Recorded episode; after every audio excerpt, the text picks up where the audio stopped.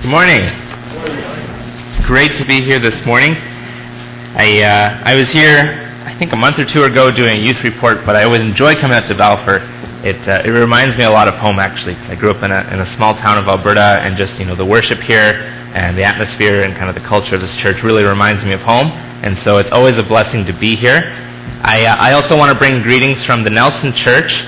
Um, we love you, and we're we're joining you in prayer as we lift up Jason and Tracy during this time with them being away. And so I want you to let you know that um, we're praying with you, and together we're lifting them up.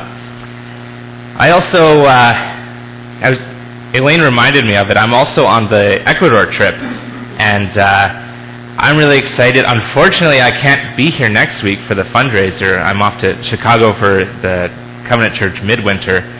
Um, but um, yeah, I really encourage you to come on out to that. And if, for those of you who remember when we did a soup fundraiser for the CHIC, kind of the, the youth conference we went to, it's very similar to that. It's all donation based, and we would just we love to fellowship with you and for you to meet the team that's going out. And what fills my heart with joy about it is that the Ecuador trip, when they were planning it, they said this isn't going to be a youth missions trip. It's not going to be a youth missions trip. We're going to open up the whole congregation. We want everybody, you know, to feel welcome to join. But it fills my heart with joy that half the team are youth anyways.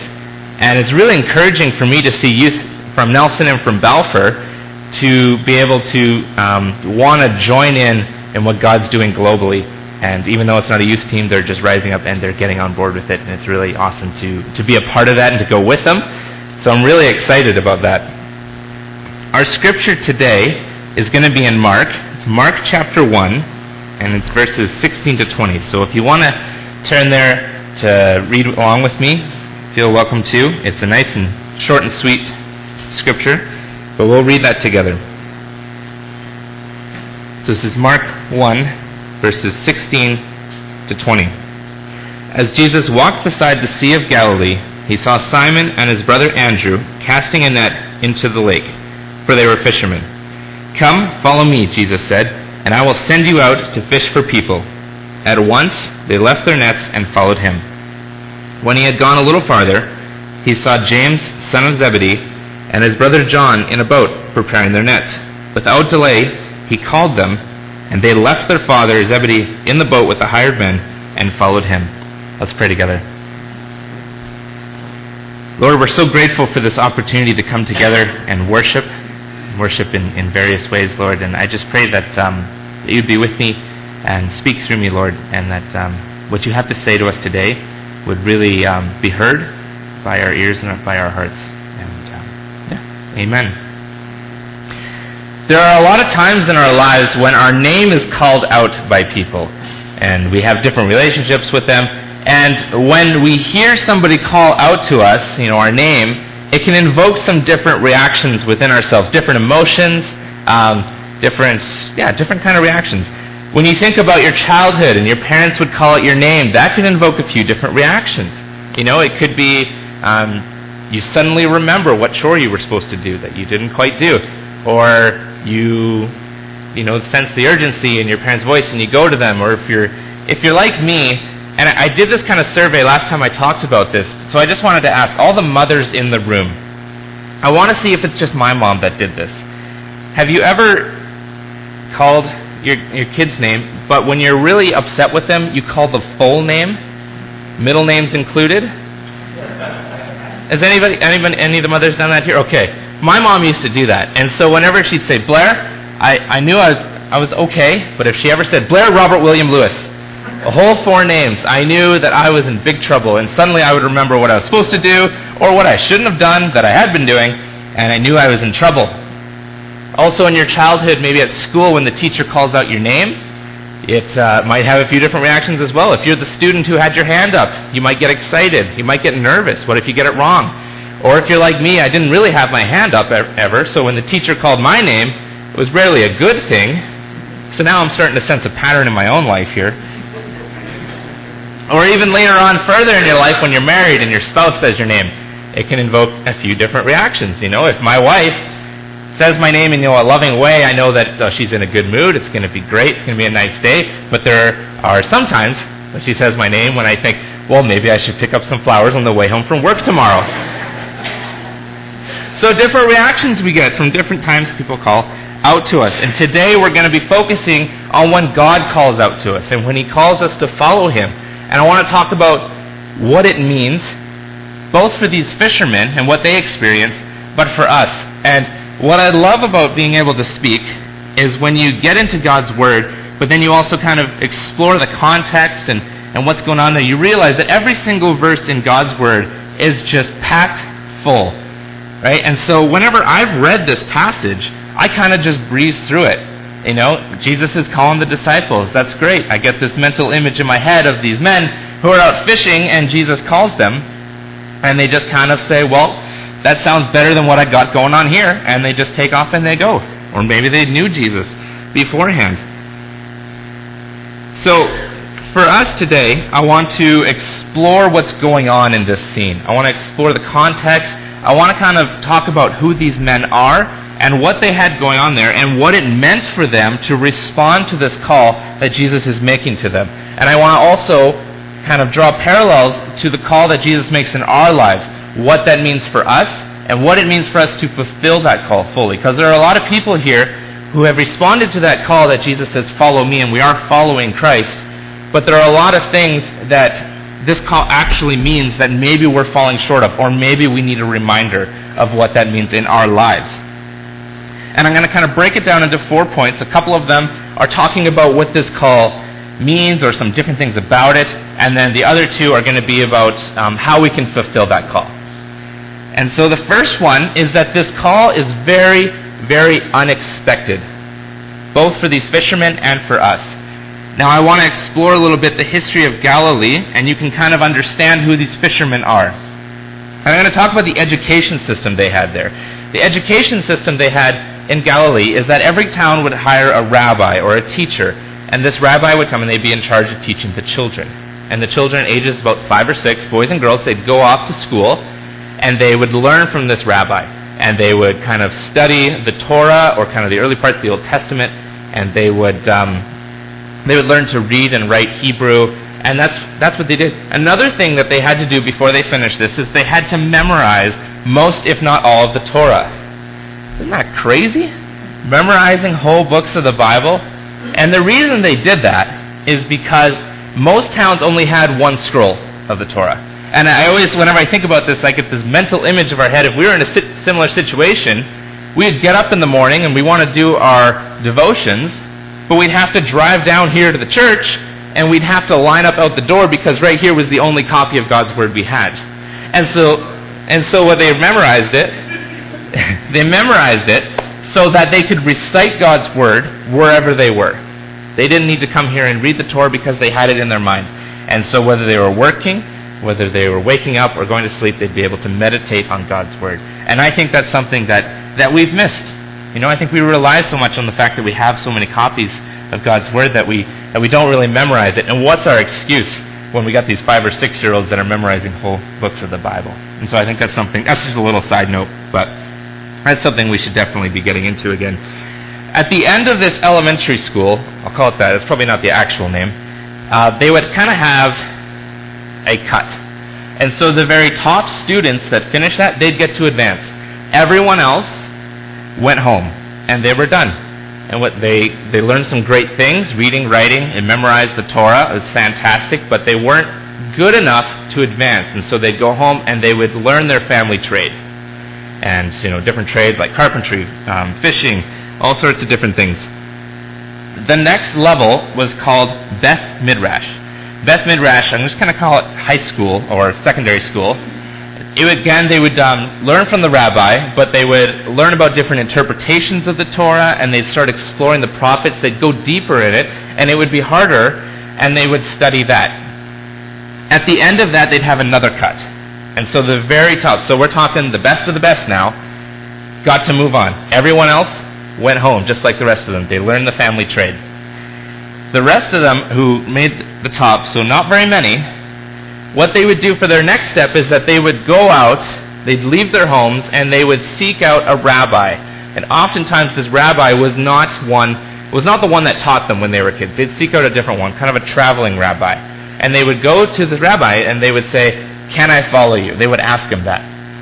And the rabbi would look at them And maybe the rabbi had questions for them. Maybe the rabbi, you know, went and consulted with their original rabbi who taught them all this, see what kind of student they were.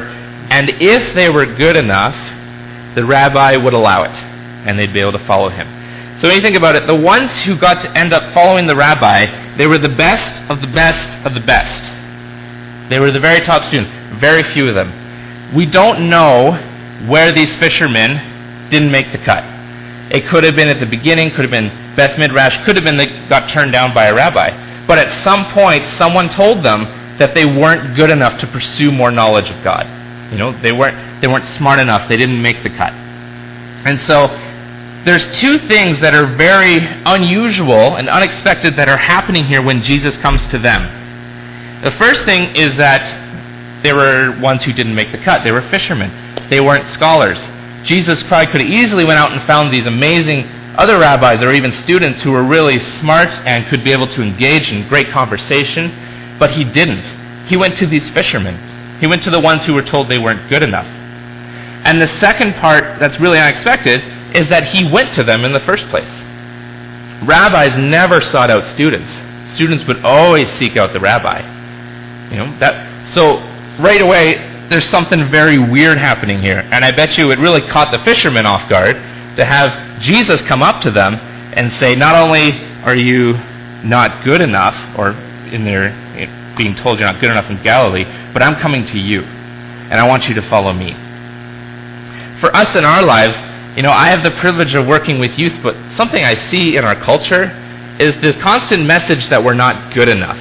We're not good enough for stuff we're not good enough. We have to do all these things in order to achieve happiness, in order to achieve wealth, and and even in religion, there are so many religions in the world that what they do is they come to you and they say, here's a list of things that you have to do, things that you have to be in order to reach God, in order to be good enough. That's the whole message of this world. And Jesus calling us to follow him goes against that message. You know, in Romans it talks about how we've all fallen short and we're all sinful. And yet Jesus comes to us exactly where we are in our lives. And he's calling out to us personally. He's calling you, inviting you to follow him. He definitely didn't have to do that. But in God's grace, he's doing that for us. So that's the first thing is that this call is really unexpected. The second part is that in order to fulfill this call, it requires a lot of sacrifice. A misconception that I've had about these fishermen is that they're poor. That's just kind of the mental image we get. Fishermen, you know, maybe they're just scraping by by what they can get. But what we need to understand is that the lakes of Galilee where they're fishing was actually teeming with fish. These fishermen did really well. No, I wouldn't consider them the richest in Galilee, but they were definitely, I'd put them at maybe upper middle class. So they weren't poor. They had financial security. The other important thing we need to remember is that they were participating in their family trade. In their family trade, because they were, they're talking about how they were with their fathers, right? And so family trades got passed down from generation to generation. And that's not very common in our world today, is it? You know, not a lot of us, you know, there are some instances of this happening, but most people don't, you know, dream of their children becoming plumbers like they are or becoming, you know, in their trade. Oftentimes when our kids graduate high school, we go to them and we say, hey, what do you want to do with your life? What are your dreams? What are your aspirations? And they tell us, and then we say, go, go seek out education, go fulfill your dreams. That's what we do.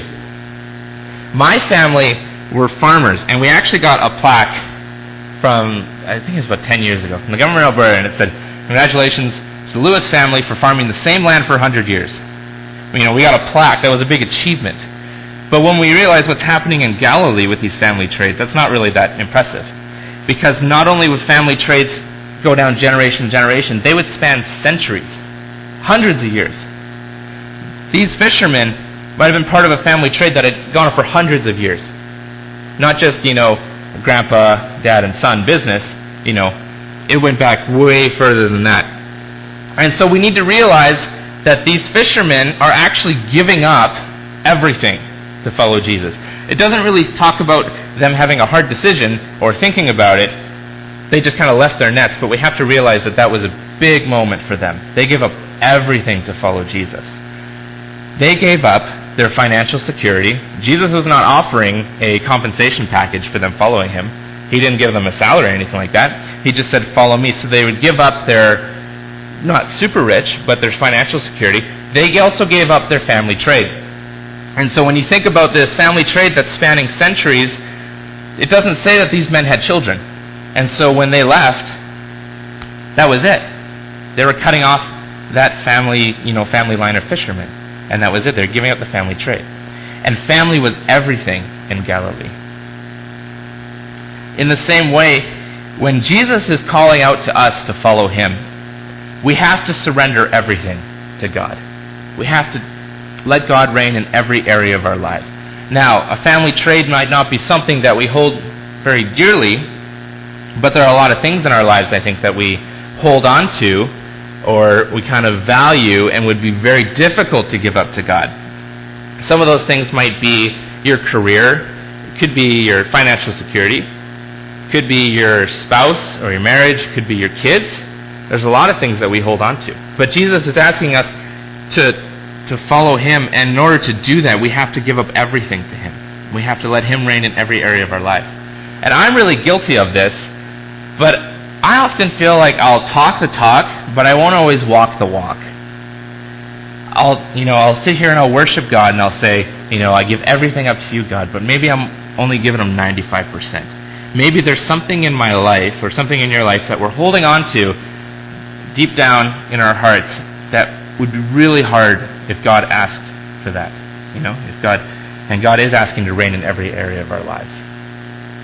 And so there's often, you know, this small voice in the back of our heads that as we're saying that we're surrendering everything to God, we're, we're saying, you know, so long as it's not my family, so long as it's not my career, my material possessions, my family's financial security. But God is asking to reign in everything, and in order to fully follow Him, we have to let Him reign in every area of our lives to be the King of our lives. The third is that this call is a journey. When Jesus went to these disciples, or these fishermen who were to be disciples, He didn't say, Are you on board? And they said yes, and He snapped His fingers, and He said, Okay, go out and fish for men. He didn't say that. He said, Come follow me. I'm going to kind of go back a little bit into the education system here. Now, my wife is a teacher, and while she loves her students, the way our education system is set up here in Canada is that the relationship with her students is they have to fulfill certain things, certain objectives, right? They have to learn and they have to score well on tests, they have to do well on assignments, and then if they did well enough, she would give the stamp of approval that they could advance to the next grade. And that's kind of the relationship she has with her students. With the rabbis and those who followed them, there was no pop quizzes. The rabbi wouldn't sit down and say, okay, I would like you to write me an essay on this certain interpretation of the Torah. I'd like to have it by the end of the semester. That didn't happen. What they did is these, the reason why these people would leave their homes to follow the rabbi is because they would watch the rabbi. They would watch the rabbi in what he does. They would be thinking to themselves, where's the rabbi going? What is the rabbi doing? Who is the rabbi talking to? How does he talk to them? How does the rabbi handle money? How does the rabbi do this or that? And their entire objective was so that they could become like the rabbi. That's what they do. They would watch him so that they could become like him. It wasn't that they would think, oh, that's great what he's doing. I'm just, I'm going to think about that, but I might just do it my own way. No, they wanted to become like him. And in the same way, when we're called to follow Jesus, we're called to follow this rabbi, to watch him, and to become like Christ. Right? And this is a journey. This is something that's going to take our whole lives. And it was something that took these disciples' whole lives. You know, there was no magic moment where they suddenly got it and they were just just exactly like Christ, right? In fact, we read lots of times throughout the Gospels about how the disciples had it wrong.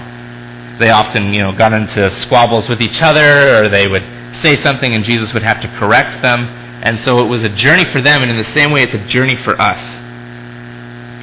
And we often hear about these stories about people who feel rejected by the church or by Christians because they feel like um, Christians are looking down on them. Or even you hear about these problems that, that are in churches and, and people have this idea that they're kind of superior, that there's some sort of hierarchy in Christianity and in following Jesus. But that's not the case. We are all disciples of Jesus who are walking together and our eyes should not be on how everyone else is doing and or how, how the um, non-believers are doing, but in how we should be following Christ and Christ calls us all to walk together behind him. So this is a journey. Fourth thing is that this call demands a response. Jesus didn't go up to these fishermen and he didn't say, here's what I'm offering. I want you to think about it. I'm going to go stay in the hotel for a couple days. If you have any questions, come talk to me and we'll work this out. That's not what happened. In fact, I, I think that if these men had maybe hesitated or even, you know, wanted to ask some questions, I don't know if Jesus would have stuck around. You know? I, I'm not sure that would have happened. Jesus made a call that demanded a response to them and a call that demands a response from us. The King of Kings, the Lord of Lords, is calling out to you, is calling out to me by name that they, he wants us to follow him. And how can we sit here and just think, oh, that's great, God, I'm going to think about it, and I'm going to get back to you in a couple days. Or, you know, we'll, we'll talk about it later, I'm good right now. That doesn't really happen. It's like we're at a fork in the road when God is calling us, and we have to continue on a path. And luckily in God's grace, He doesn't just offer it, you know, to us at one point in our lives and that's it. You know, because He loves us, He, he makes that offer to us, you know, continually throughout our whole lives, but there's no such thing as not giving an answer when He's calling out to us at a certain point. Today, I want us to, to think about the call that happened to these disciples and to think about what it meant for them to fulfill that call. And I want us to also look into our own lives and to think, are we fully answering that call that Jesus is making out to us? Are we doing everything that He's actually asking of us to do in order to follow Him? We need to realize that this call is so unexpected. You know, in John 15, Jesus says that we didn't choose Him, He chose us. He chose us first. He chose to call out to us. And it's an extremely unexpected thing that goes against everything in this world, you know, both in Galilee and in our culture today. This is a call that demands that we surrender our entire lives to Jesus. Everything. Let God reign in everything. Don't hold on to any part of our lives and try to still be the king of it. This is a call that's a journey, and we need to realize that as we're following Jesus, you know, we need to be studying, studying Him. You know, like the um, the students of the rabbi, they would they would study the rabbi and we're thinking, well, Jesus isn't here to, you know, physically walk around and we can leave our homes and follow him. But right here is where we can be looking into God's Word. And we need to be thinking like those students thought. You know, we need to be reading the Gospels and in God's Word and just thinking, you know, like, where did Jesus go? And who did Jesus talk to? How did he talk to them? You know, how did Jesus talk about handling money or different issues or conflict and stuff like that? And as we study our rabbi, we will find ourselves journeying towards being like him, and that's a, and becoming like Christ, which is a journey that's going to take our whole lives. And if you feel that you haven't responded to this call that Jesus is making out to us, like he made out to these fishermen, you can respond to that call today. And we need to think about whether we're fully living out that call. Let's pray together.